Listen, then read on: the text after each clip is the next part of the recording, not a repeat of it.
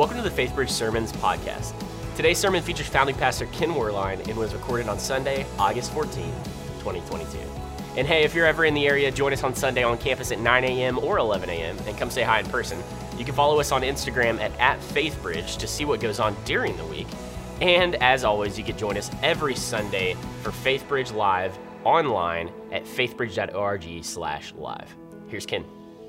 Welcome. So glad that you are here. If you're in this room, if you're over in the communion venue, if you're online, however it is that you're here, we're really glad that you're here on this back to school Sunday. So, if you're brand new, I should tell you we're taking a year long journey through the book of Luke. Today we're up to Luke chapter 12. All right? So, why don't you turn your Bibles to Luke chapter 12? The ushers will be bringing them in our rooms, and you're welcome to uh, borrow one of those. Just wave at them or you can even keep it, or uh, use your devices, however it is that you want to get there. Luke chapter 12 is where we're going. First, though, uh, let me back up and, and just tell you uh, something. I haven't shared it in four or five years, and, and many of you have come in, so you don't know this. Uh, but I'll tell you a story of something that went on in my life, gosh, back about 18 years ago when uh, Suzanne was pregnant with our firstborn, Wesley. I was having all the normal jittery feelings that a new dad has. Will I be able to be a good dad? And will I figure out how to do it and all of those sorts? And meanwhile, I was trying to get a new church off the ground called FaithBridge, and I was running around furiously trying to raise $5 million, which is a staggering amount. And I thought, oh my gosh, because that's what we needed to build this phase one facility. And I would find myself wondering, what if we can't get there? What if we get like just two million? And what do we just pour a concrete slab and we'll sit there in umbrellas? And, and you know, and, and what will I tell people? And, and, and so I was really kind of worked up about all of the things that were going on. And one day, I just felt something in my body and it just didn't feel right. And after a couple of hours, I said to Suzanne, I think you need to take me to the emergency room. And she said, All right. So she took me to the emergency room. They worked me over for a couple of hours, three, four. And then they said, Well, we can't really find anything wrong with you. And so they sent me home. So I was greatly relieved.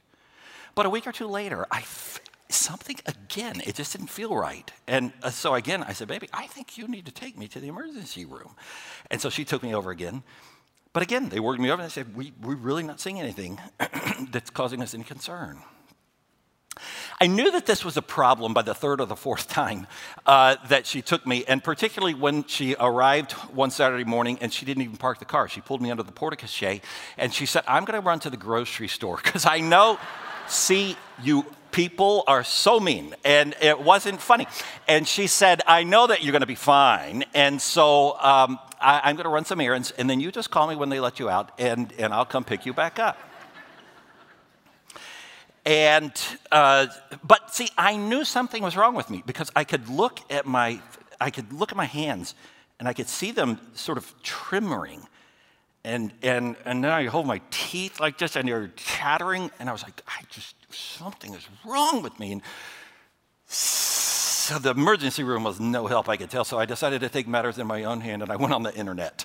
And, and after several hours of research, I, I pretty well concluded either I have Parkinson's disease or Lou Gehrig's disease. But either way, I'm not long for this world. And that's when I began to cry. I mean, really sobbing, because I just like, this is so sad.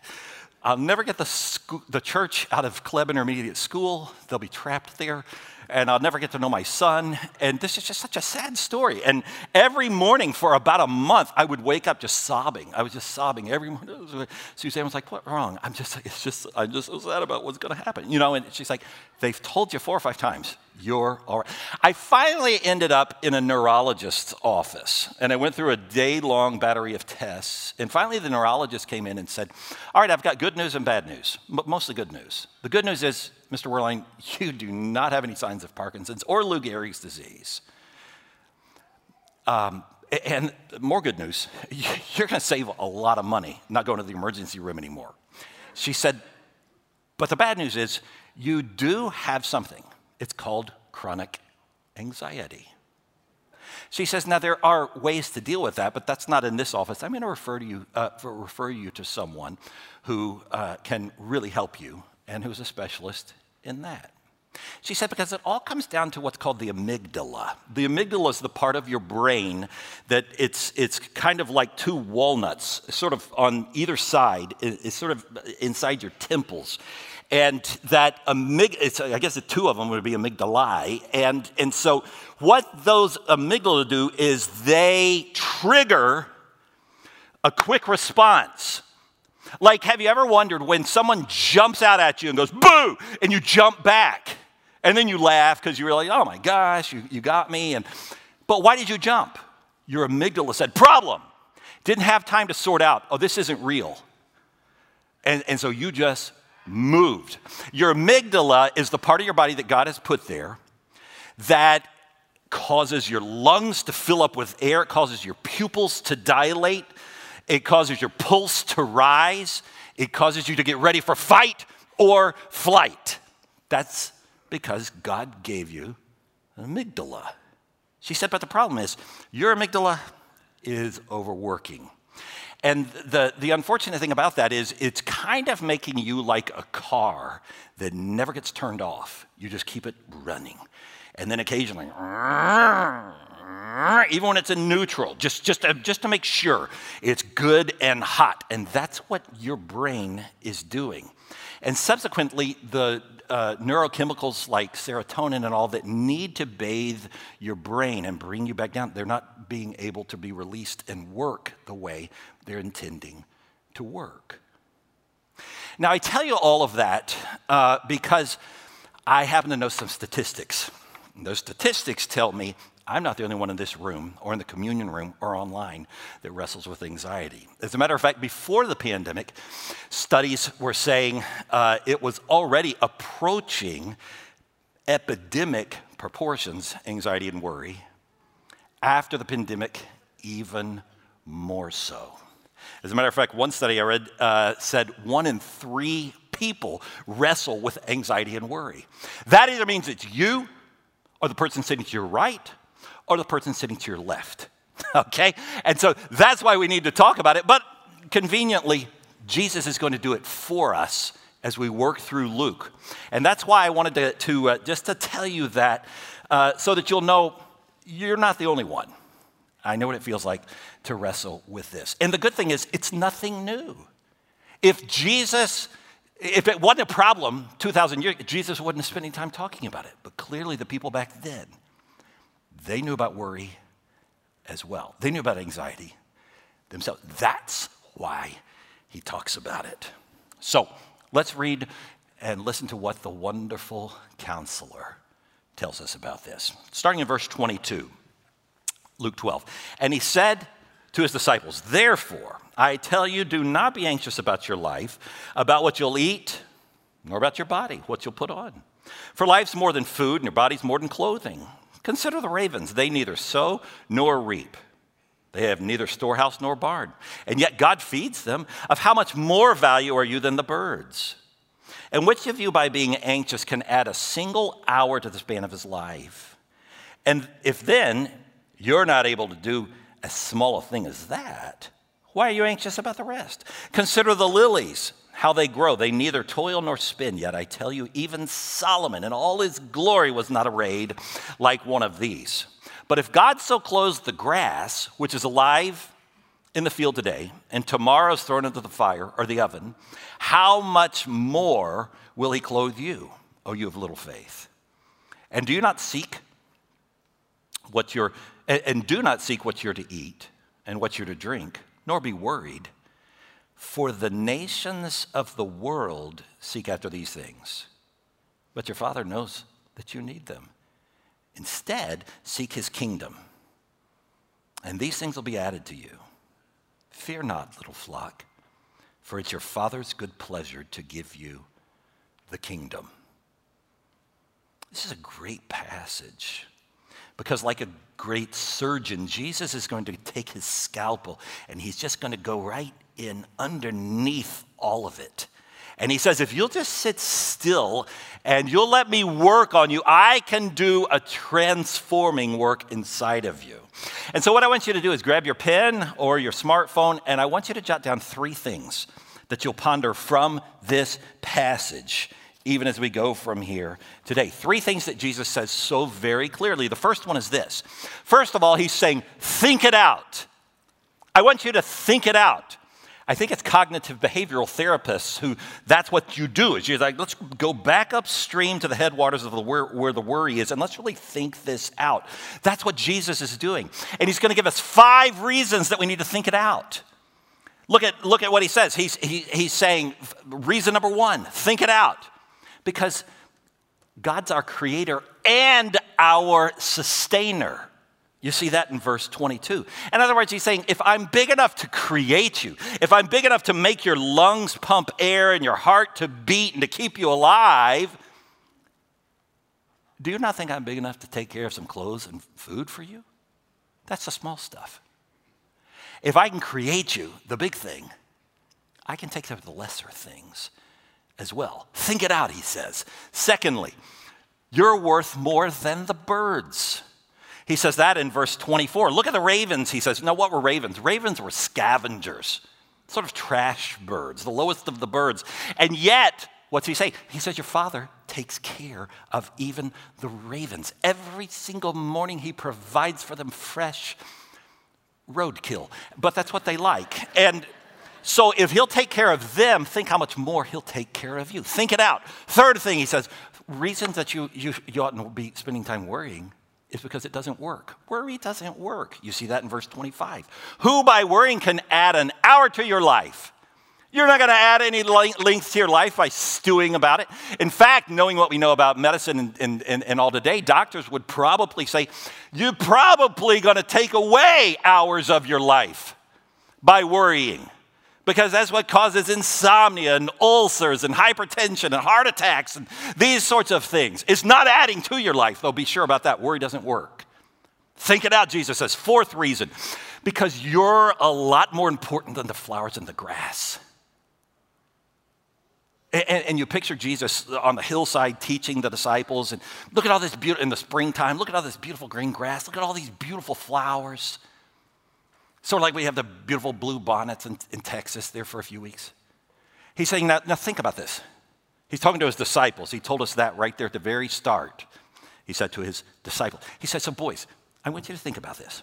If God will take the time to make each of these flowers and each of these blades of grass so beautiful, and how long are they going to be alive? a few weeks, a few months, maybe. Mm-hmm. And if you live in Houston, mid July, they're scorched. It's all over by then. And that's what he says. And then they're thrown into the oven. Right. Now, if, if God would take care of each of these little flowers and grass, that they're only going to be here for a few weeks, a few months. He's going from less to more. How much more will he take care of you? You're going to be here 20 or 30 or 40 or 50 or 60 or 70 or 80 years. Think about it. Think this out, men. He's saying, if he'll do the little thing, he can do the big thing. Last thing, think it out. He says, because believers get a pass on worry. You don't have to worry. And he says this interesting thing in verse 30. He says, that's for the pagan people, or the people of this world, or the nations of this world. What he's saying there is, is look, you, you're a believer. So you have a savior. Now, those people, they don't have a Savior. They don't want a Savior. They have nothing to look forward to. They have every reason to worry because the end of their life will come and they don't look forward to 10 million and more years in the kingdom with me in heaven like you're going to have. So they have every reason to worry. But you don't have any reason to worry because you get it all. And if I'll give you all of that, don't you think I can take care of you for a few years, a few decades? here on earth. Why would you live beneath your privilege as a believer? Why would you live like a pagan? He's saying, so think it out. Now, I know what's going on in some of your minds right now. Some of you are pushing back. And you're saying, well, that would be nice. I mean, it sounds all well and good. But look, I live in a real world with real problems and real responsibilities. And I can't just like, just shirk those responsibilities. No, no, no, no. Jesus is saying nothing about shirking responsibilities. He's saying nothing about living with haphazard carelessness. He's not giving us a pass on responsibility, he's giving us a pass on worry. See, so, so Jesus isn't saying, so therefore, just don't, don't bother paying your bills, don't bother getting annual checkups at the doctor, don't bother doing your homework, don't bother studying for the exam, don't bother putting in the smoke alarms. He's not saying any of those things. No. He says in another instance, very, very plainly look, if you're going to build a tower, you should count the cost before you begin construction. So he's not anti responsibility, he's just anti worry. In other words, he's saying, what, what, once you've done whatever is responsible, whatever you can do in a certain situation, great. But you shouldn't just keep idling on that and, and, and, and, and keep uh, just revving the motor about that now, just worrying, because there's nothing more you can do about that. It's out of your control. And so you, you, you can't be sitting around just saying, well, what if my kid's marriage fails? You know, what if my grandchild has an accident?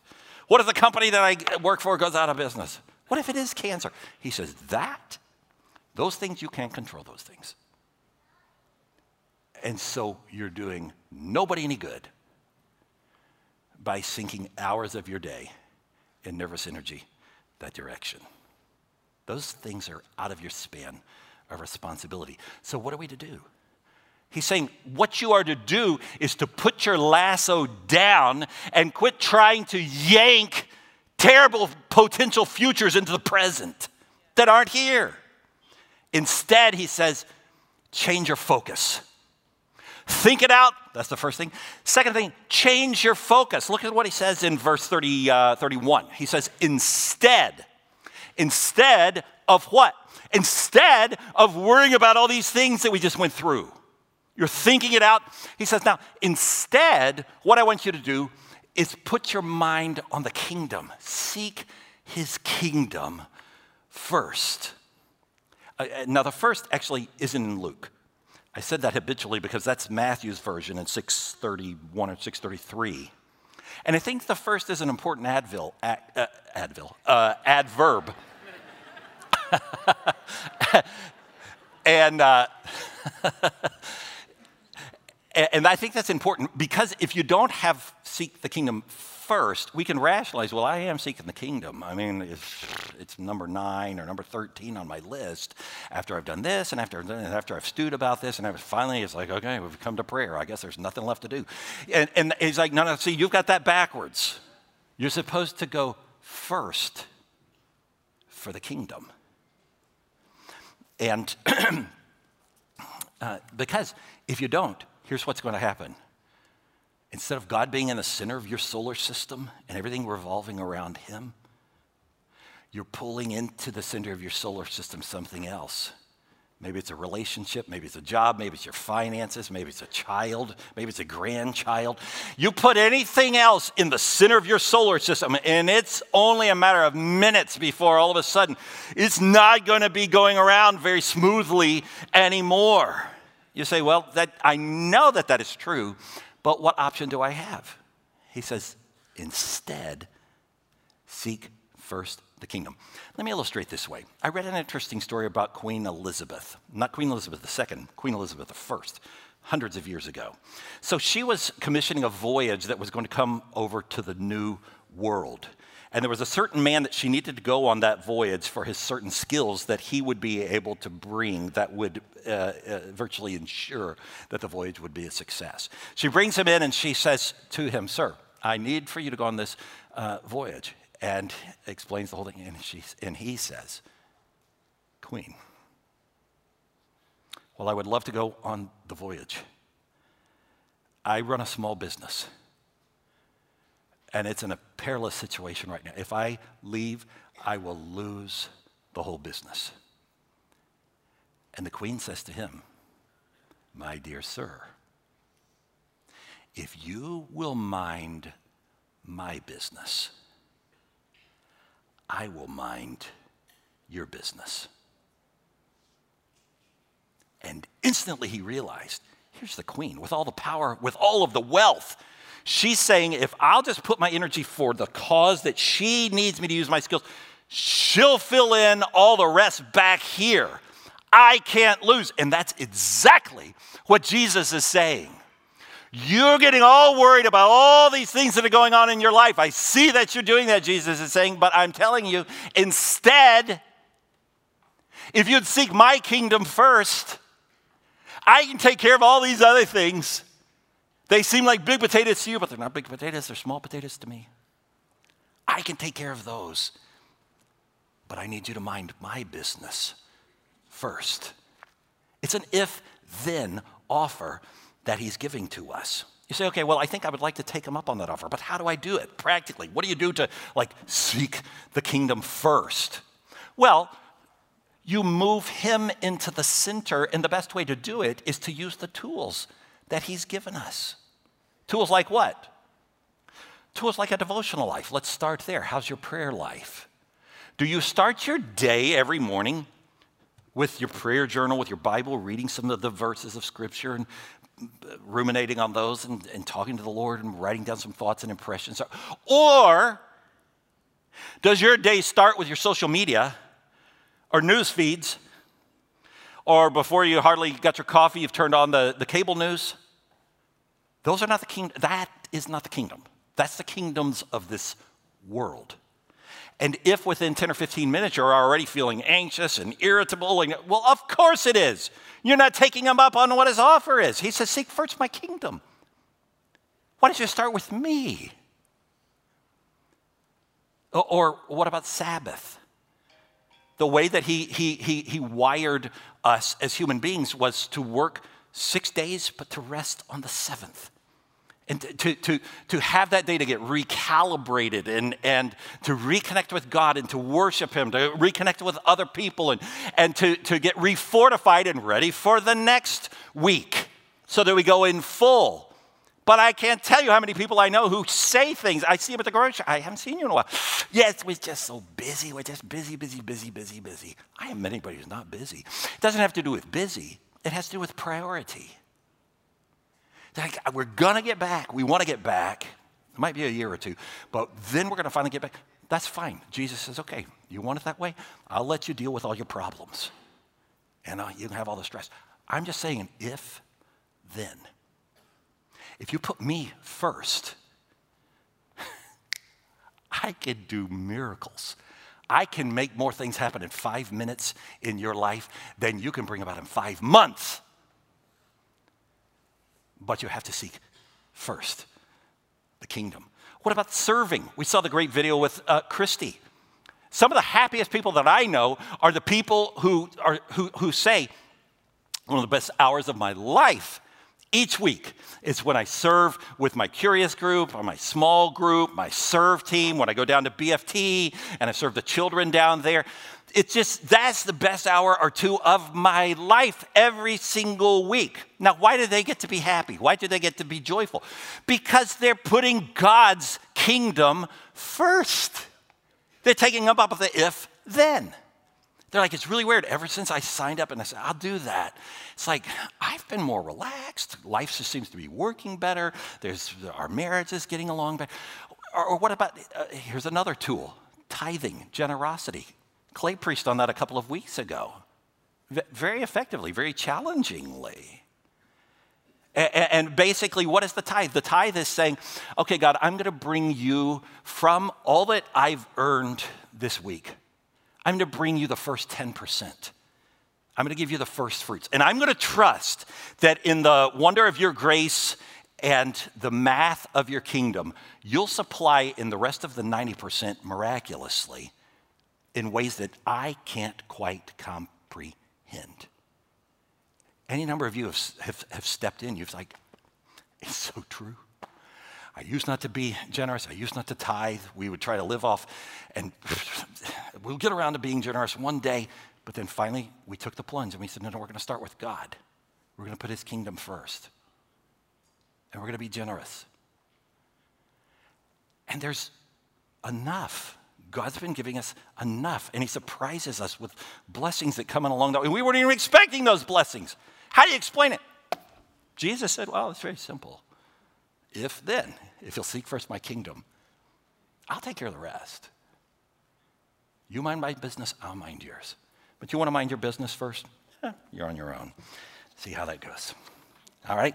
So, first thing he's saying, think it out. Second thing he's saying, change your focus.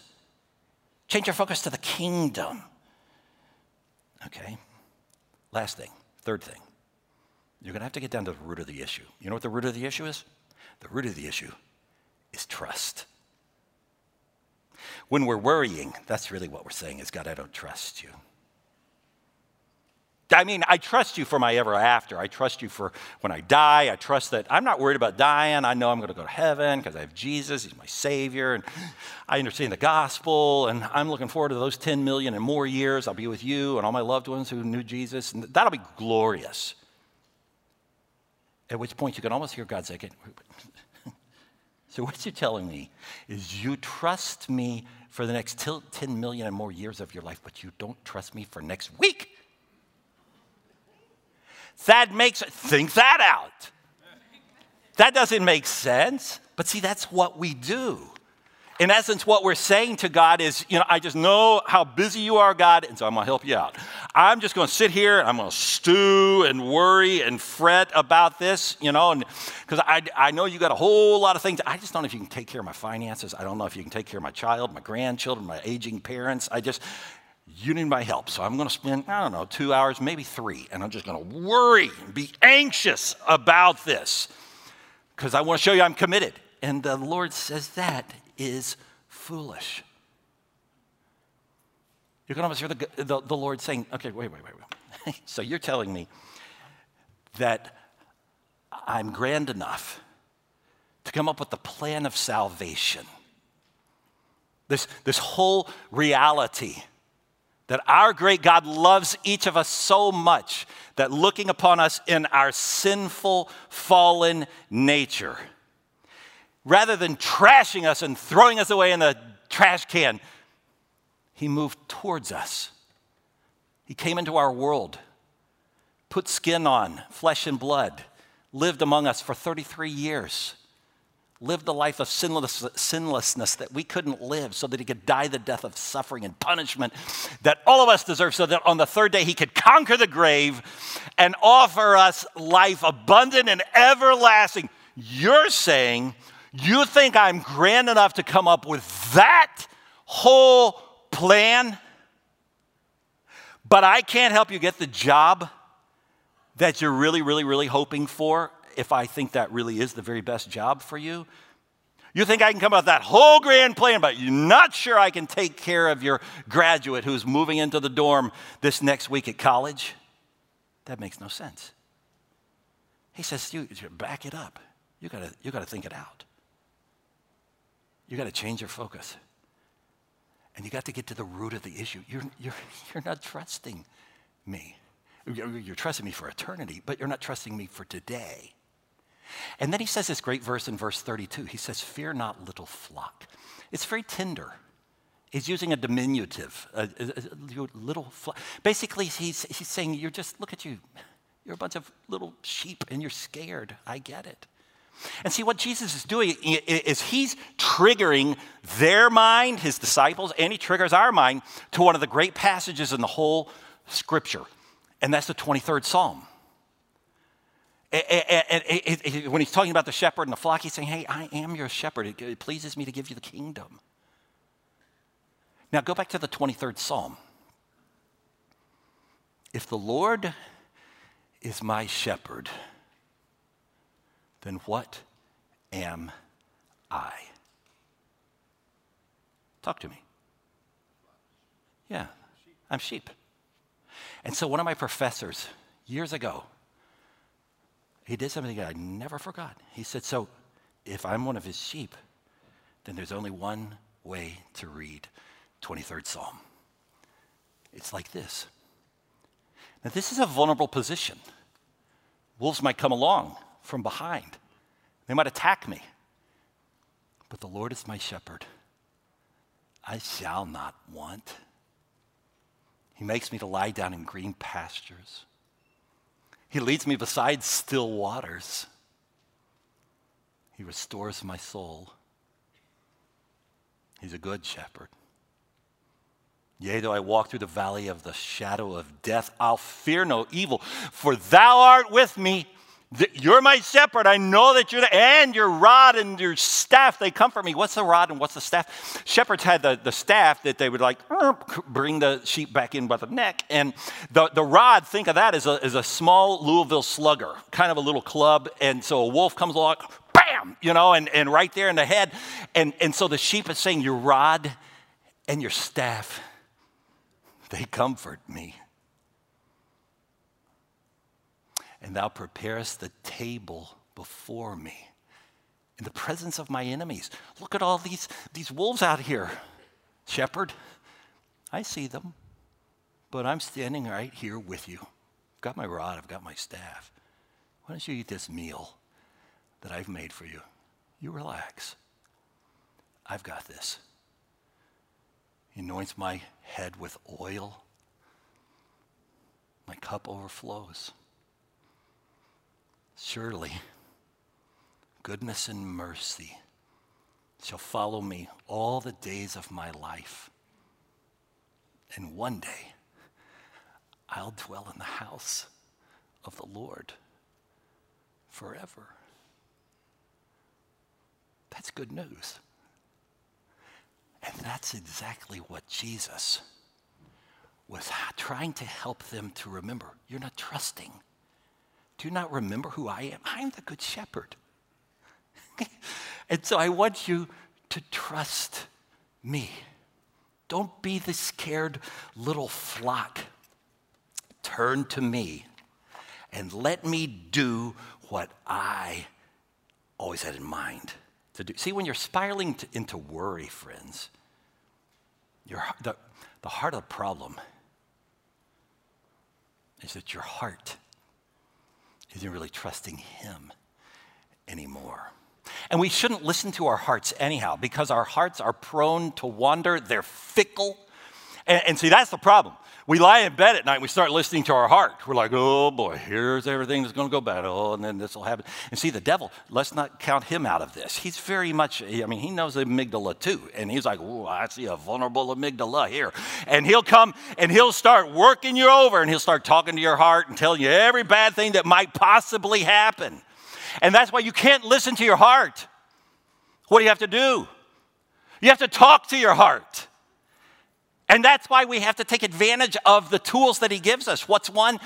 One tool is God's Word. Take advantage of His Word. When you feel your heart start talking to you, oh boy, this is going to go bad. I just know it's going to go bad. It's going to go bad, bad, bad, bad, bad. It's just bad, bad, bad. I'm just. Stop! He says, think it out. Stop and think it out and swim back upstream and change your focus and ask, Am I trusting? And if not, let's get back to His Word. What story are you telling yourself? That's a good question. Ask yourself, what story am I telling? And is it true? Because many times it's not true, it's a lie of the devil. So, how do we get truth? We turn to God's word. You say, Well, I don't, I'm kind of new to this. I don't know all the good verses that will bolster me. I did you a little favor. I've made you something to give you when you walk out today. Or you can just get, grab the QR code. I just called it Scriptures to Help Us in Times of Worry. And I just put down some of my favorite scriptures. And I want you to get this, and I, and, and, but I don't want you to just carry it around in your pocket like a rabbit's foot. That won't do you any good. You have to read them. You have to memorize it. What if you took one each week and you, and you, and you memorized it? And then the worry and the anxiety starts to come upon you at night when you're lying there and, and, you're, and you're scared. And, and you, then you start talking to your heart. And you say, no, no, no, wait, wait, wait, wait, wait. I know, God, that your grace is sufficient for me. Even though I feel so weak, even though I feel so, uh, so, so vulnerable, I know that your strength is made perfect in my weakness. So I'm weak. Fill me now with your strength. Take advantage of God's word. That's one thing. And then one other take advantage of God's people. Take advantage of God's people. One of the hardest things about the whole pandemic was how it separated us from all the people and pulled us away from one. And, and uh, well, let me ask you this. You're not even a shepherd, but you can reason this. What's the most, what's the, you know what the most vulnerable uh, sheep is? The one sheep who's out by himself. Why? Fair game for all the wolves. And see, that's what my, my fear is for, for any number of Christians is they're, they're still sort of living with a pandemic mindset. Well, I, I, I kind of learned how to do it on my own. And no, no, wait, wait, wait, wait, wait. You're missing out on the body of Christ. We're made for community. And that's why we got this big uh, ministry expo today. And opportunities for you to find an on ramp. Say, you know what? I think it is time. I need to, I want to get on a serve team. I, I want to be getting a grow group. I, I need to move towards some people. I've got to move out of isolation because if the devil can get you singled out, he'll get you picked off every single time. And so I want you to move into community. And take advantage of that. We give you, I think you sat down on one of these, and so you can, you can certainly take that home and you can look at all the options for ways that you could find an on ramp. But I don't want you to just, just re, I want you to go over. That's where we've got food even for you. So, hey, what could be better? Go take advantage of the tacos and the, and the tea and actually talk to somebody at one or two of the booths. Get their information. Say, you know what, I think I would. I think I'd step over the line and I think I might try to get involved because I need to come out of isolation. Ecclesiastes 4:10 says, "Pity the one who falls but has nobody to help them up." That's what we're here for. That's what we do with one another. We carry one another's burdens in community so that their load might be cut in half so that the joy might be multiplied. Some of you are saying right now, you never did talk about getting counseling or even medication, and that's because I'm out of time. but in a few minutes, I'm going to go up in the studio and I'm going to actually, uh, Tyler's going to interview me. And we're going to talk about that because I have some very clear thoughts about that and so if you need a postscript, why don't you watch that? They'll get it loaded up this afternoon or this evening because I've been the beneficiary of both those. And uh, I'd love to talk with you about those as well. Let's pray. Lord, thank you for um, the truth of your word. Thank you that even your disciples 2,000 years ago, they were worried. Their worries were, in many ways, simpler than ours. They, they really were worried about where will I get the food? Where will I get the clothes? And that's why you, you move straight from that story of last week. The guy that was building all the barns to store it up, store it up, store it up. And you said, Oh, stop, stop. I'll provide for you. You don't have to worry. Store up for yourselves treasures in heaven instead. God, would you fill our hearts f- with faith and help us to respond to your goodness?